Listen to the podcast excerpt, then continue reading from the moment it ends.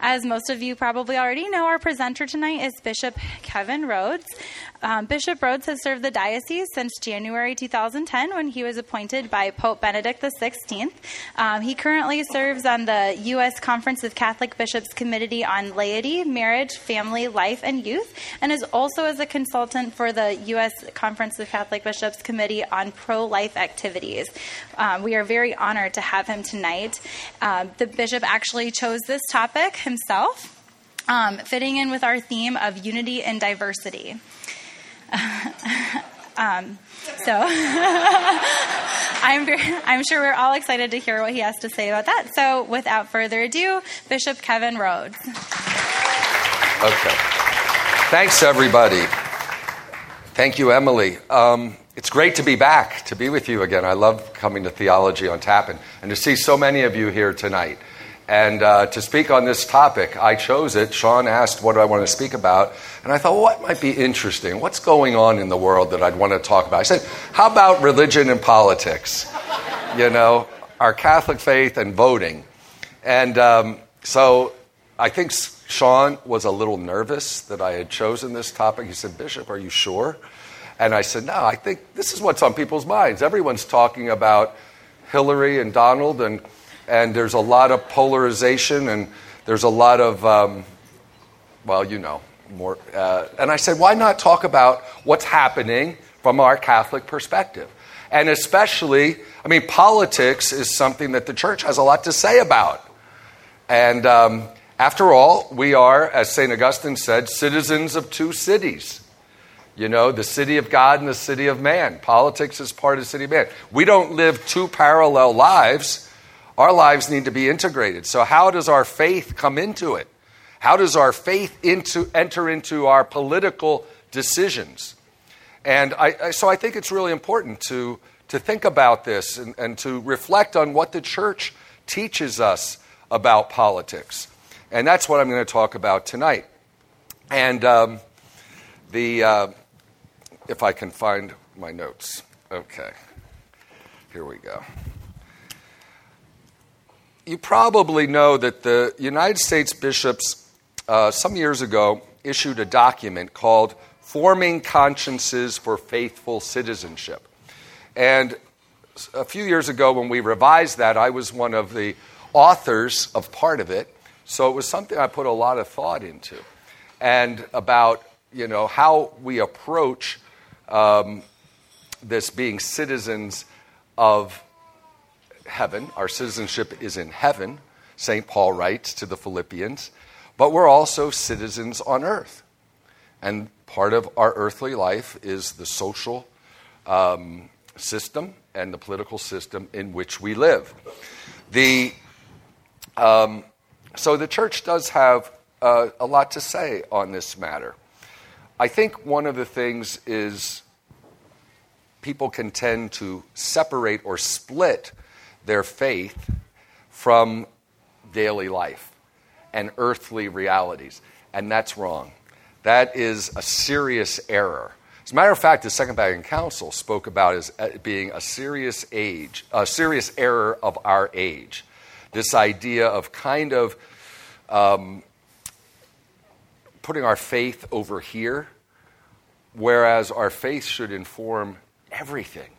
Our faith should inform all of our decisions, including our political decisions. We shouldn't separate faith from life. We shouldn't separate the gospel from culture. And among our earthly responsibilities is politics. Uh, and our responsibility is to be faithful citizens. To, and to be a faithful citizen begins, as we bishops say in that document that I mentioned, we have to have a correctly formed conscience. That is fundamental. To make political choices, we must make prudential decisions that are based on well formed consciences. Because when you vote, you're making a prudential decision. And that decision should come from a correctly formed conscience. And we have a serious obligation to form our consciences in all of our decision making. You guys are making decisions all the time, important decisions, moral decisions in your life. And it's important to have a correctly formed conscience. And that is a conscience that's in accord with divine revelation, with the gospel and the teaching of the church, and also human reason. Human reason. So this is really a lifelong obligation is to form our consciences. Our consciences aren't just formed uh, when we're children. It's something that is lifelong.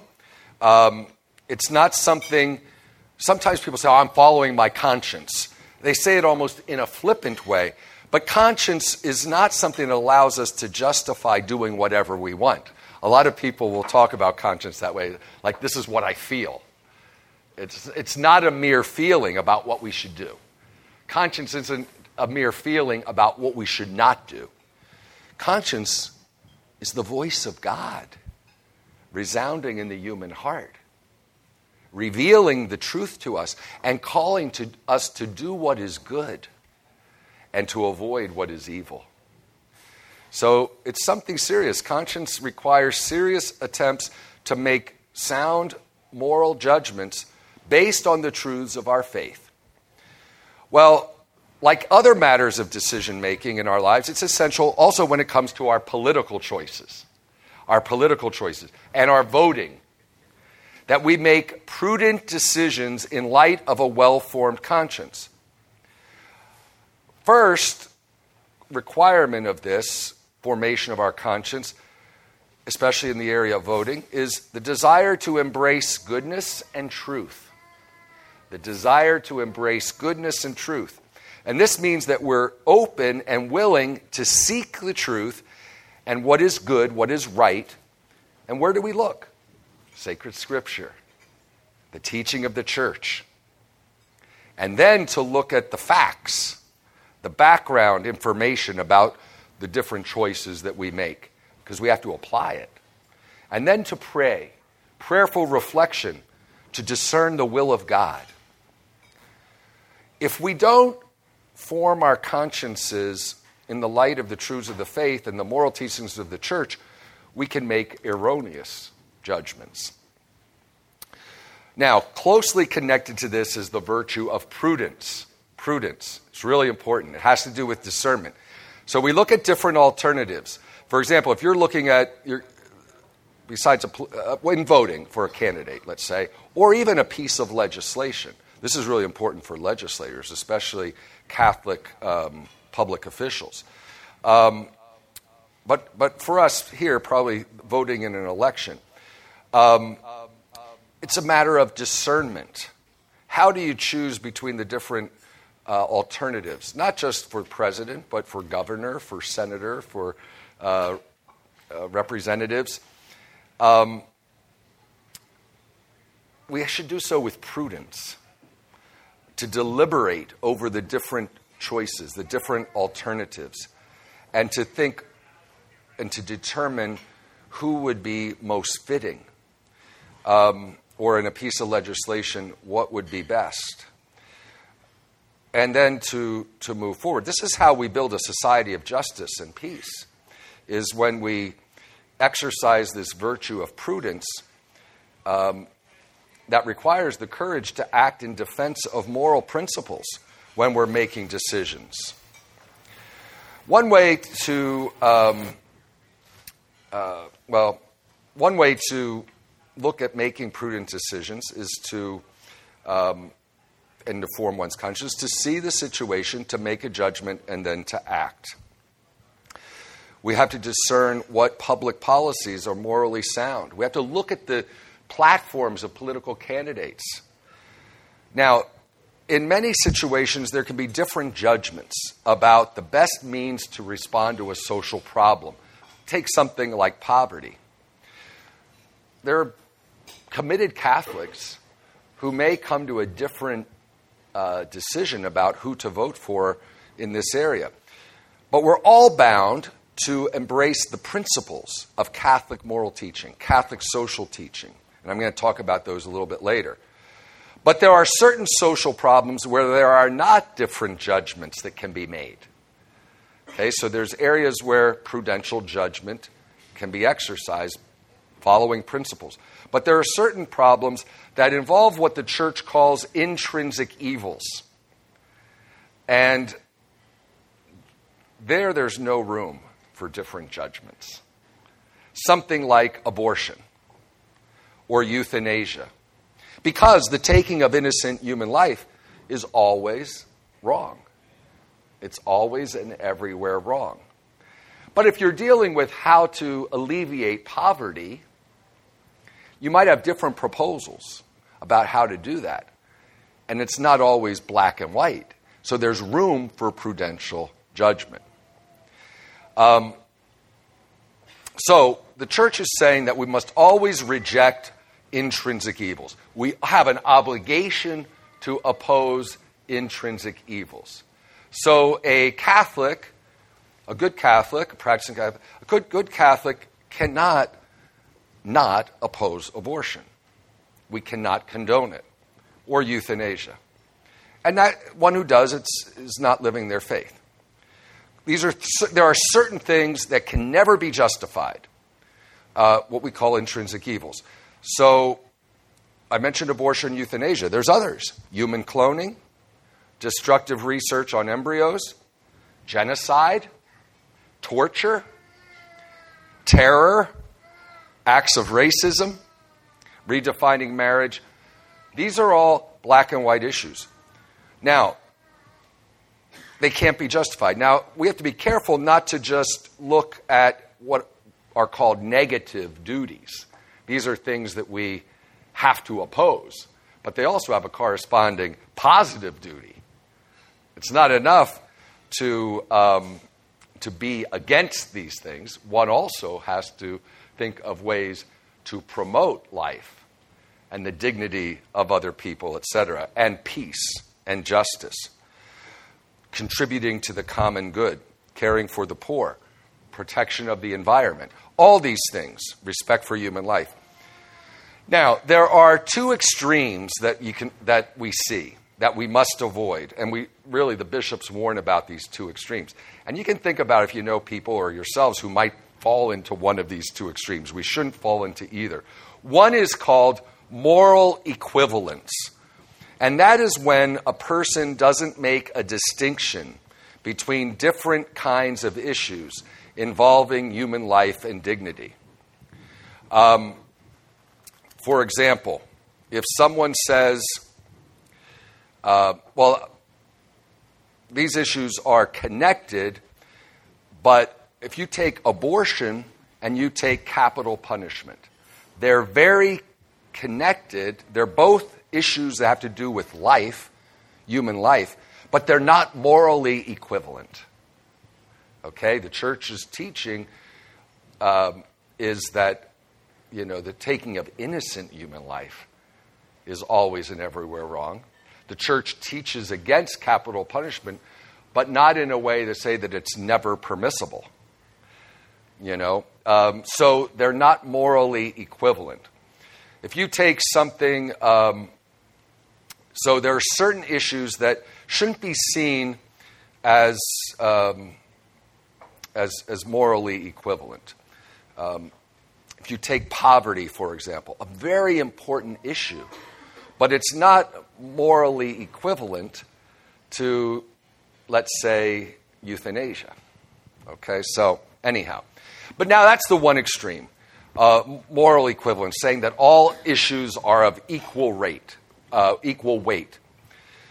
But then there's the other extreme, which um, is dismissing other issues or ignoring them and saying, okay, I'm only concerned about the issue of abortion and I don't care about other issues like the death penalty or harm to the environment or poverty.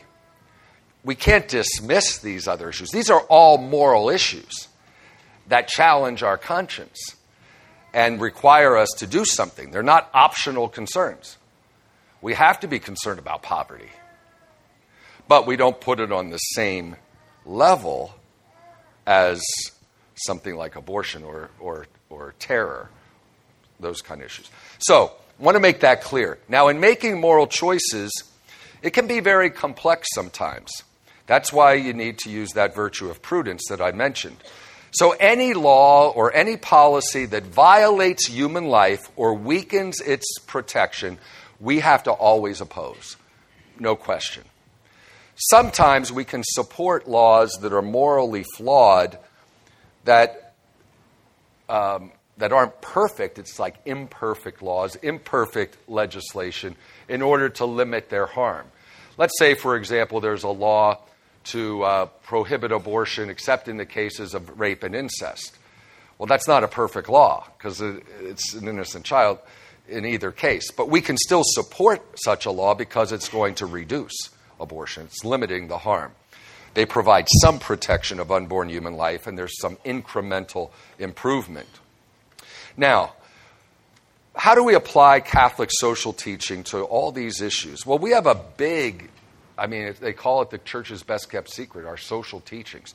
We have a rich body of Catholic moral and social teaching on economic issues, including things like health care, housing, education, immigration, all these things. And we should look for the guidance of the church.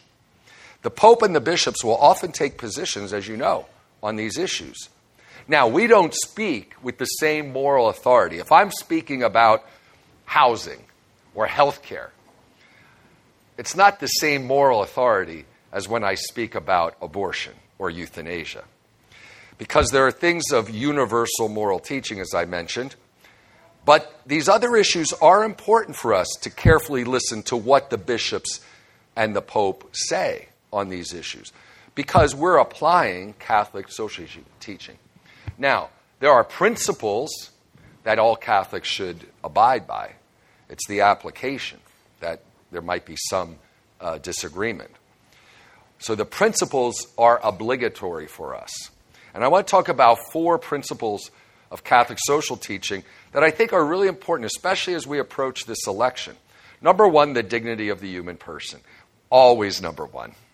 The dignity of every human life, from the womb to the tomb.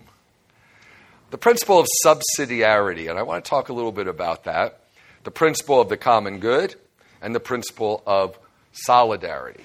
You've probably heard these. I'm only going to talk about them a little bit, but I encourage you to study them on your own.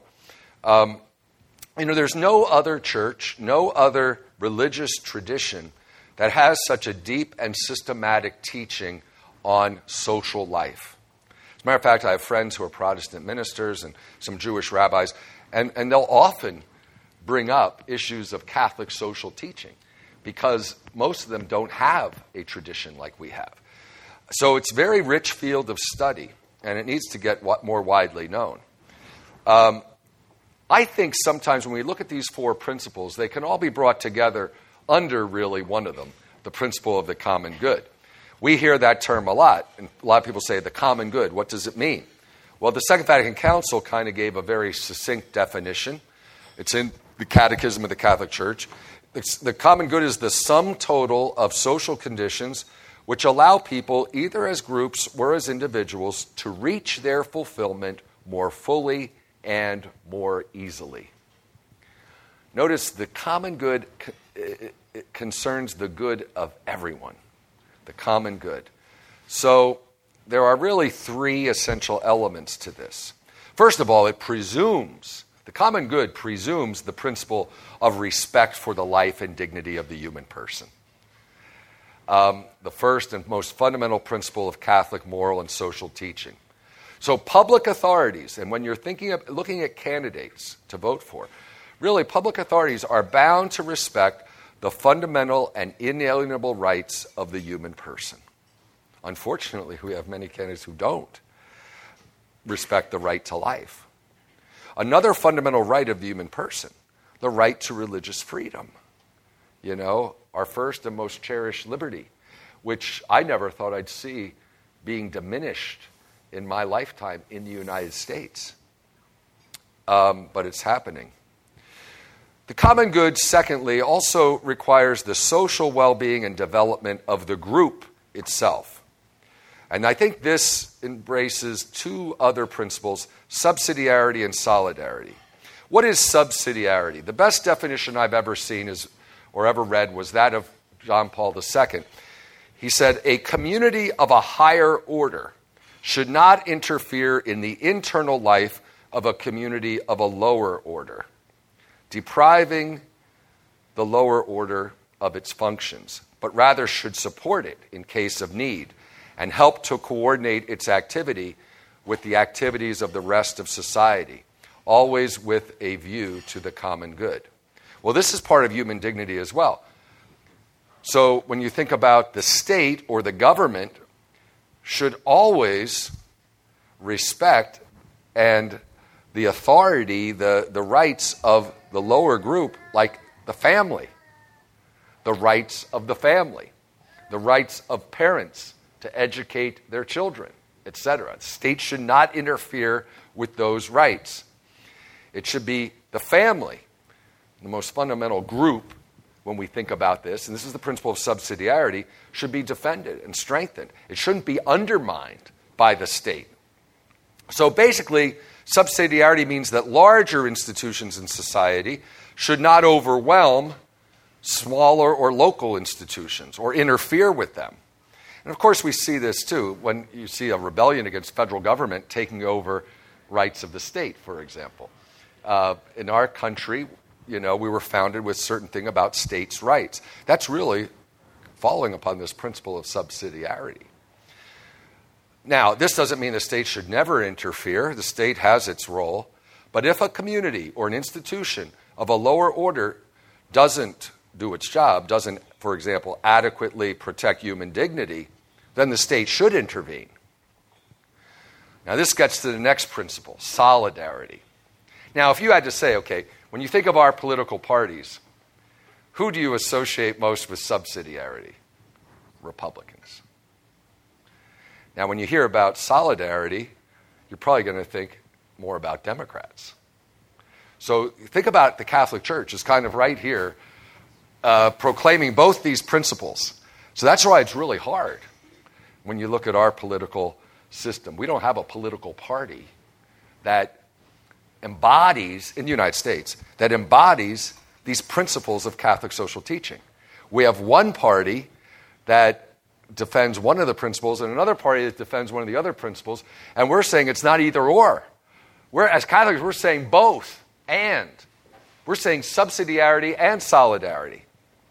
We're saying the common good. We're saying respect for the life and dignity of every human person. It's really hard because which political party proclaims all those things.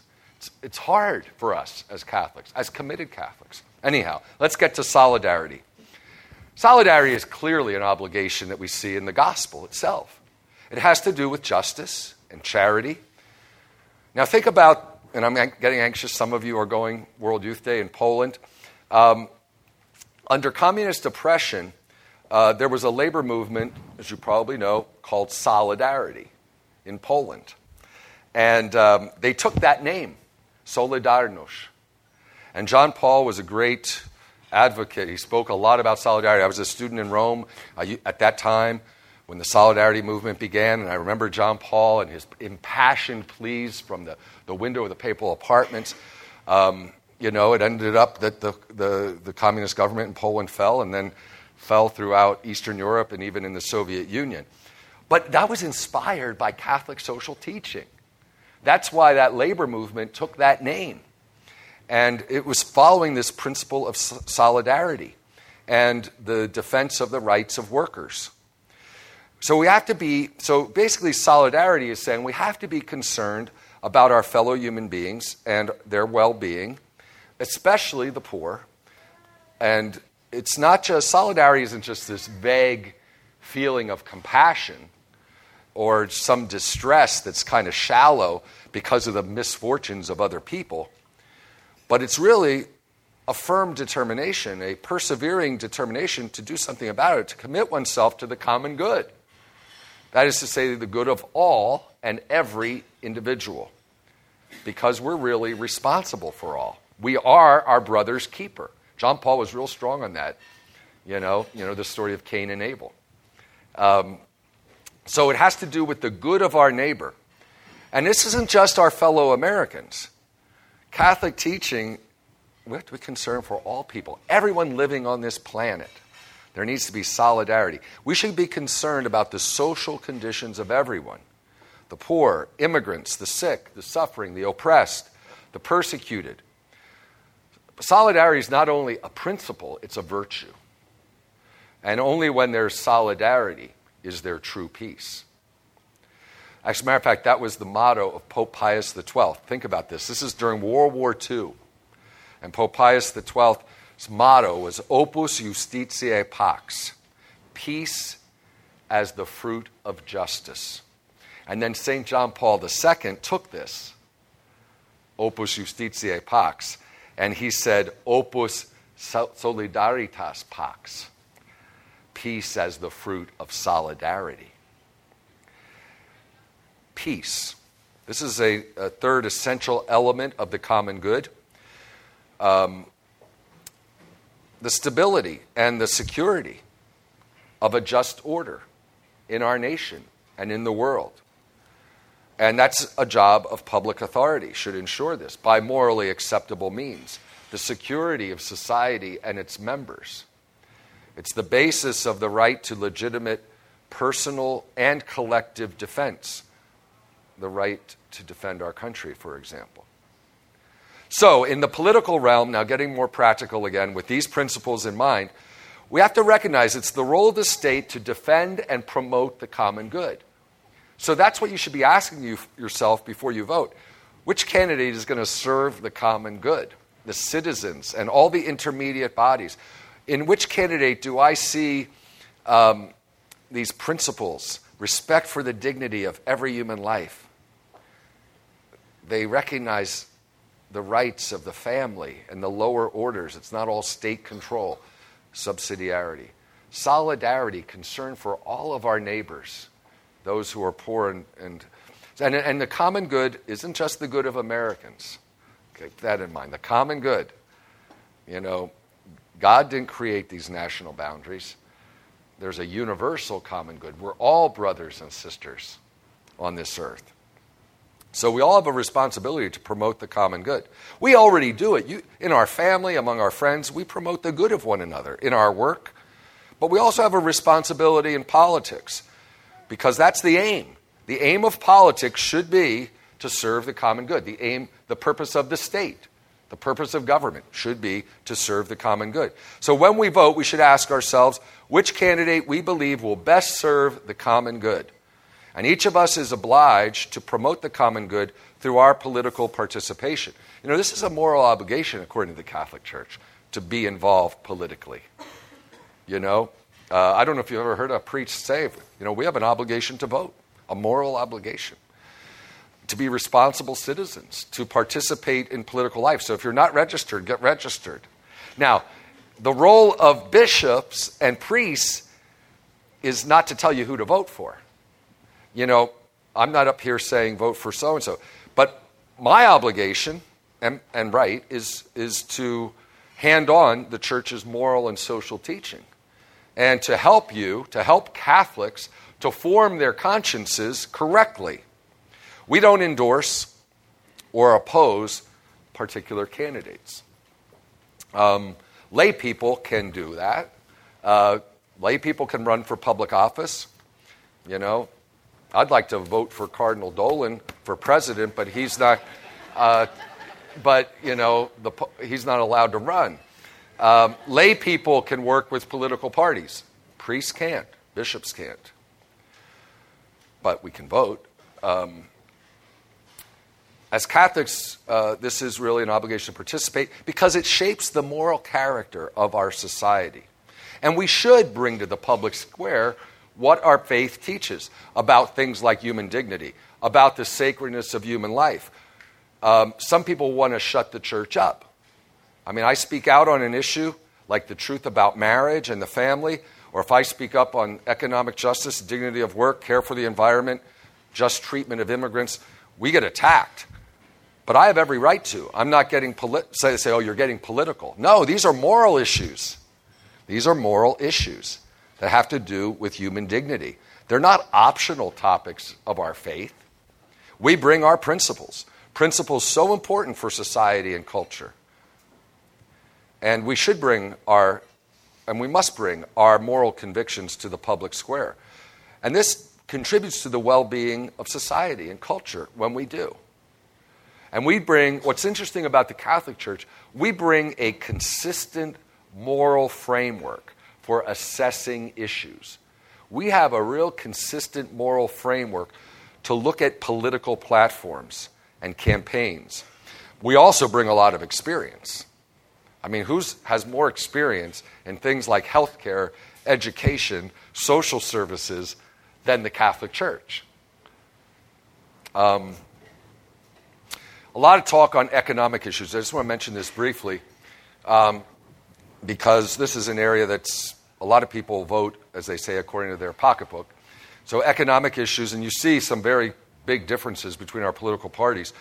It's interesting how the Catholic Church rejects socialism and it rejects unbridled capitalism. So nobody likes us because we reject both these things. But both can be idolatrous. Think about that. Because socialism, it's an idolatry of the state. And unbridled capitalism, it's the idolatry of money.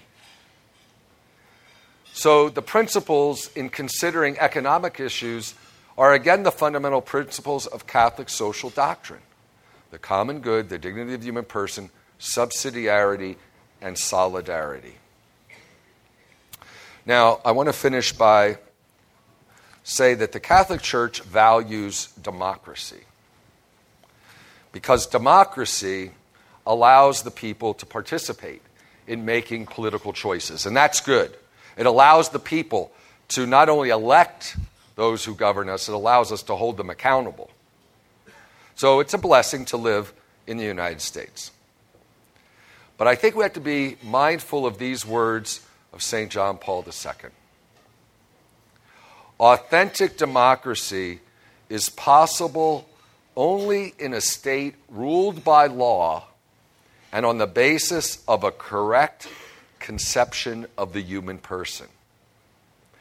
I think there is a real danger, serious danger, to the welfare of the United States and in many European nations today um, because of what John Paul said 25 years ago the danger of relativism. The idea that truth is determined by the majority, or that truth is subject to variation according to different political trends.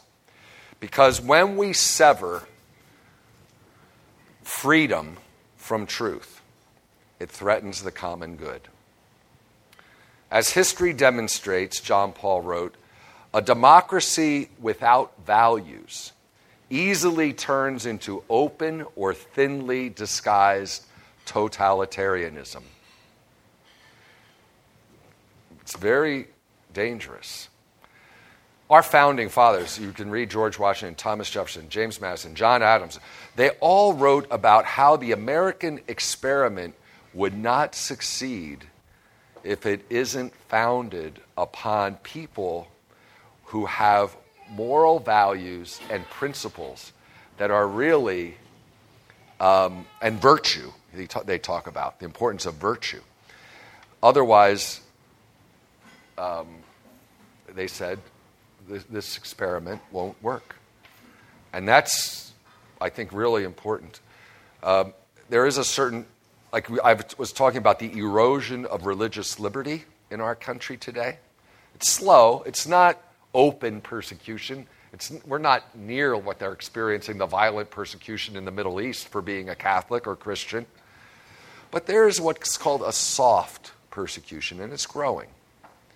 Um, I forget, John uh, Pope Francis had a word for that. I just wrote about it in a column today's Catholic. Um, so we have to be really careful when it's kind of un- it, it, where freedom becomes license and there's moral values are discarded. There's an opposite danger, though, and that's fanaticism or fundamentalism. The claim, in the name of a religious or a scientific ideology, of the right to impose on other people one's own concept of what is true and good. Now, some will say, Well, that's the Catholic Church. They're trying to impose their views on the rest of us. They're, um, but when you think about it, the truth that we adhere to as Christians isn't an ideology. The Catholic Church constantly reaffirms what? The truth of the transcendent dignity of the human person. We have a profound respect for freedom, true freedom, but not the freedom to kill the innocent, not the freedom to redefine marriage, but freedom that is rooted in the truth. The truth that's known not only by faith, but by right reason. And so when human rights are not fully respected, it's very dangerous for democracy. The common good crumbles. So I encourage your active participation in politics, your faithful citizenship. The culture of our nation is affected by its values.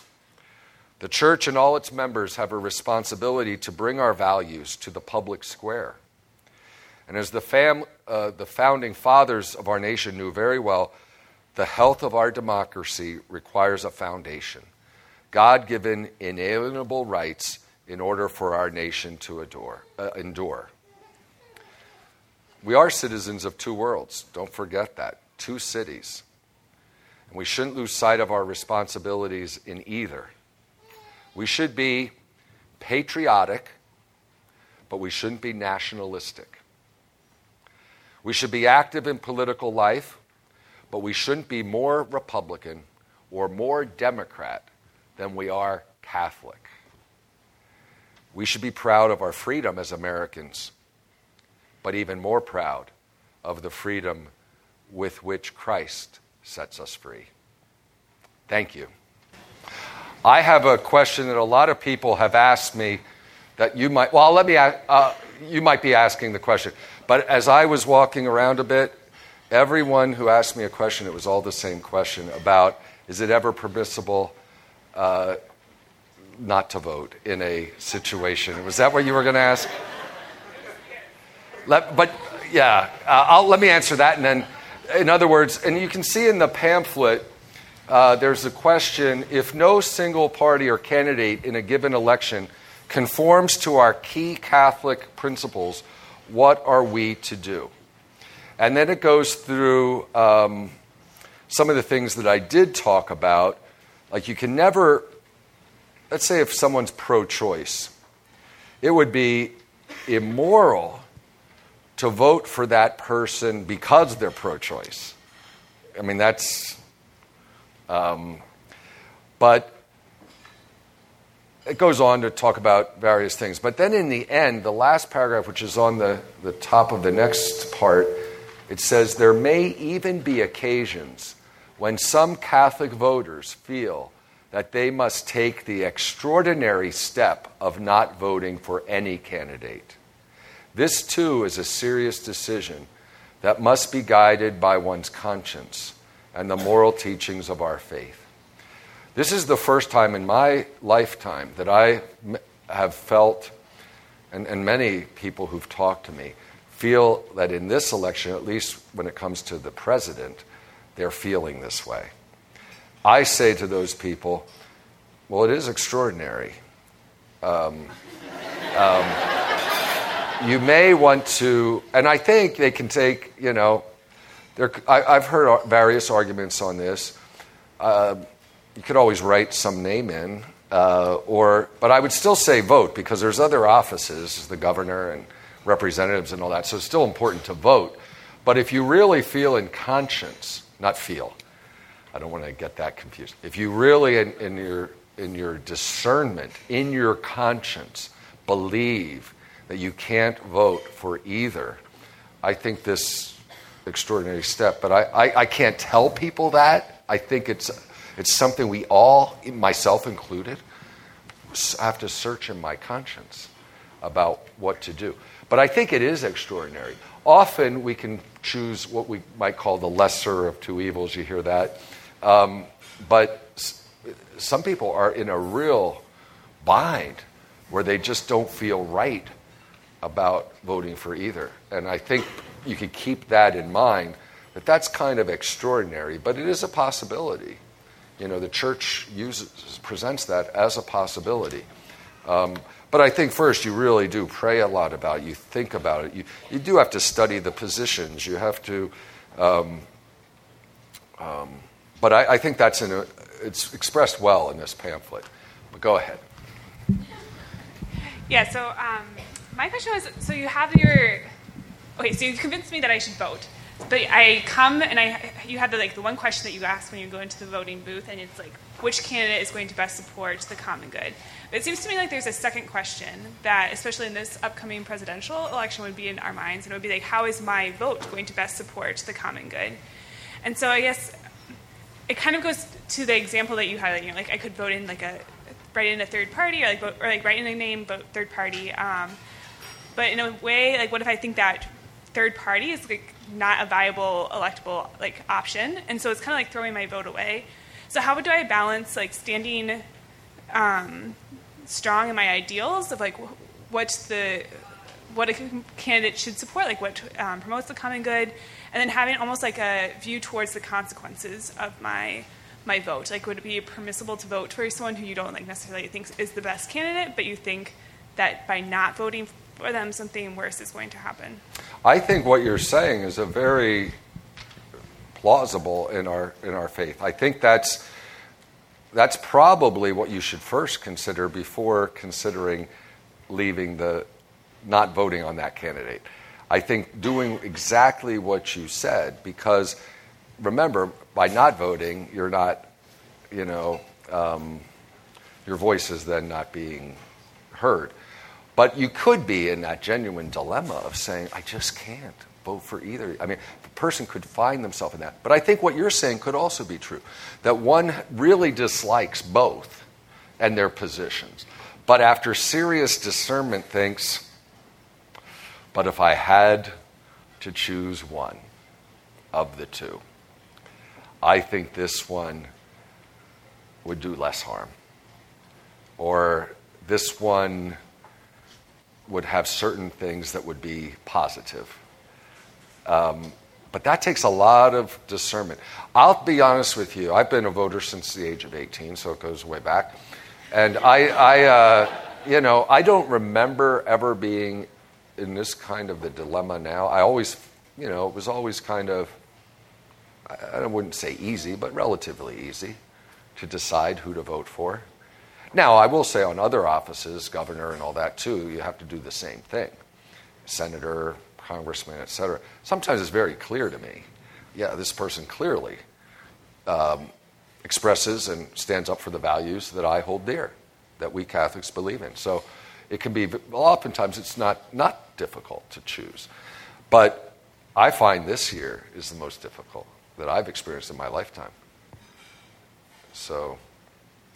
I think a lot of people. So that's why I said there is that extraordinary step of not voting. But I think a person in good conscience could choose what they consider to be the lesser of two evils, so to speak, or the one who's going to have less harm. But yeah. I think we have another question over here. Thank you, Your Excellency. Um, you've spoken a couple times about the importance of this discernment. Um, and particularly with regards to this election coming up, could you speak a bit more on as to what what is involved in this particular type of discernment? Okay. I always begin, thank you, great question, Dan. I always begin with the fundamentals, the life and dignity of the human person. I mean, automatically, if someone is pro choice, I have a problem. You know, so I begin with those key fundamental issues. But then I'm not in that point where I discard the other issues. Then I consider all the other things, the other principles of Catholic teaching, um, everything from their stance on immigration to their stance on, on marriage to their stance on uh, economic issues, etc. And I will weigh all of that in the process of discernment. But I always begin with the fundamental things. What I talked about at the beginning is where they stand on some of these issues about intrinsic evil, because um, they're fundamental in my mind. So that's where I start. But then I also think about all the other, other issues and then pray about it. I pray about it. Um, but that means you have to be informed. You have to study their positions. Watch the debates. Now, I realize sometimes watching the debates, you know, can be a little harrowing, but it's, uh, um, you do get an idea about the person from watching their debates or their written policy. I would look at the party platforms, you know, um, read the, the party platforms. Um, you know, there's a voting record. Now, obviously, Donald Trump doesn't have a voting record, uh, Hillary does. Um, but you can find out what their stances are and things. I mean, we have to be informed about their positions. Um, you know, and even when it comes to other offices, it's important to try to get informed about the positions of the people running for office. Don't just go in there and, and vote for someone because you recognize their name. Uh, you know, know what they stand for. Or, you know, so hopefully that helps. Any other questions? Bishop, this is a mostly serious question. Oh. Um, come November, would there be the possibility of having a confessional set up at each voting booth?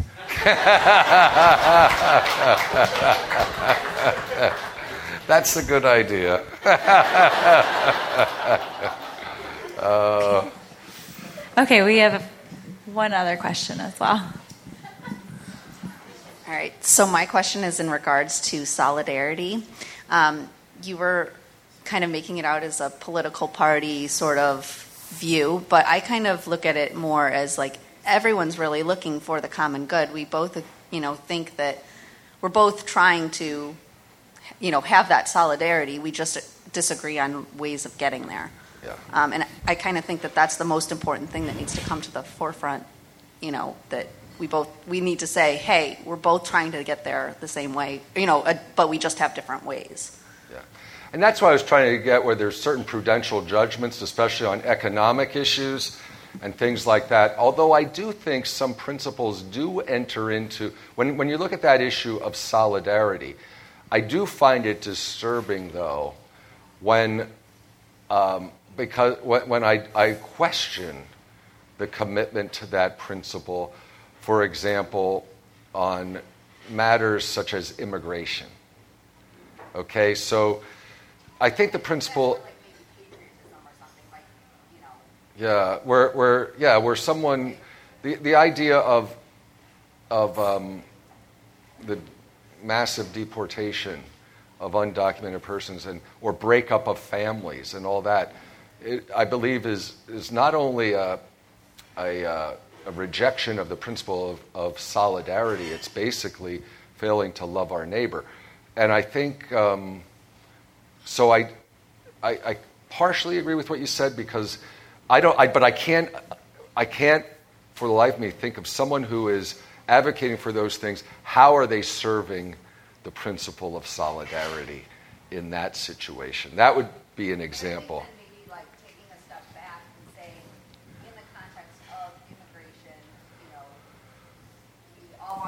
Serve the common good. So how can we get there? I guess. Mm-hmm. You know? And there, I agree with you. There, there's different paths. There's different paths, exactly. Um, but I think some have positions that that aren't serving that path, aren't on any path that's serving that. Is what I meant. Yeah, yeah. But I do think there are different people who have different opinions about how to do comprehensive immigration reform. That could be differences but yet trying to serve the principle that you just mentioned. Thank you so much, Bishop Rhoades. Thank you.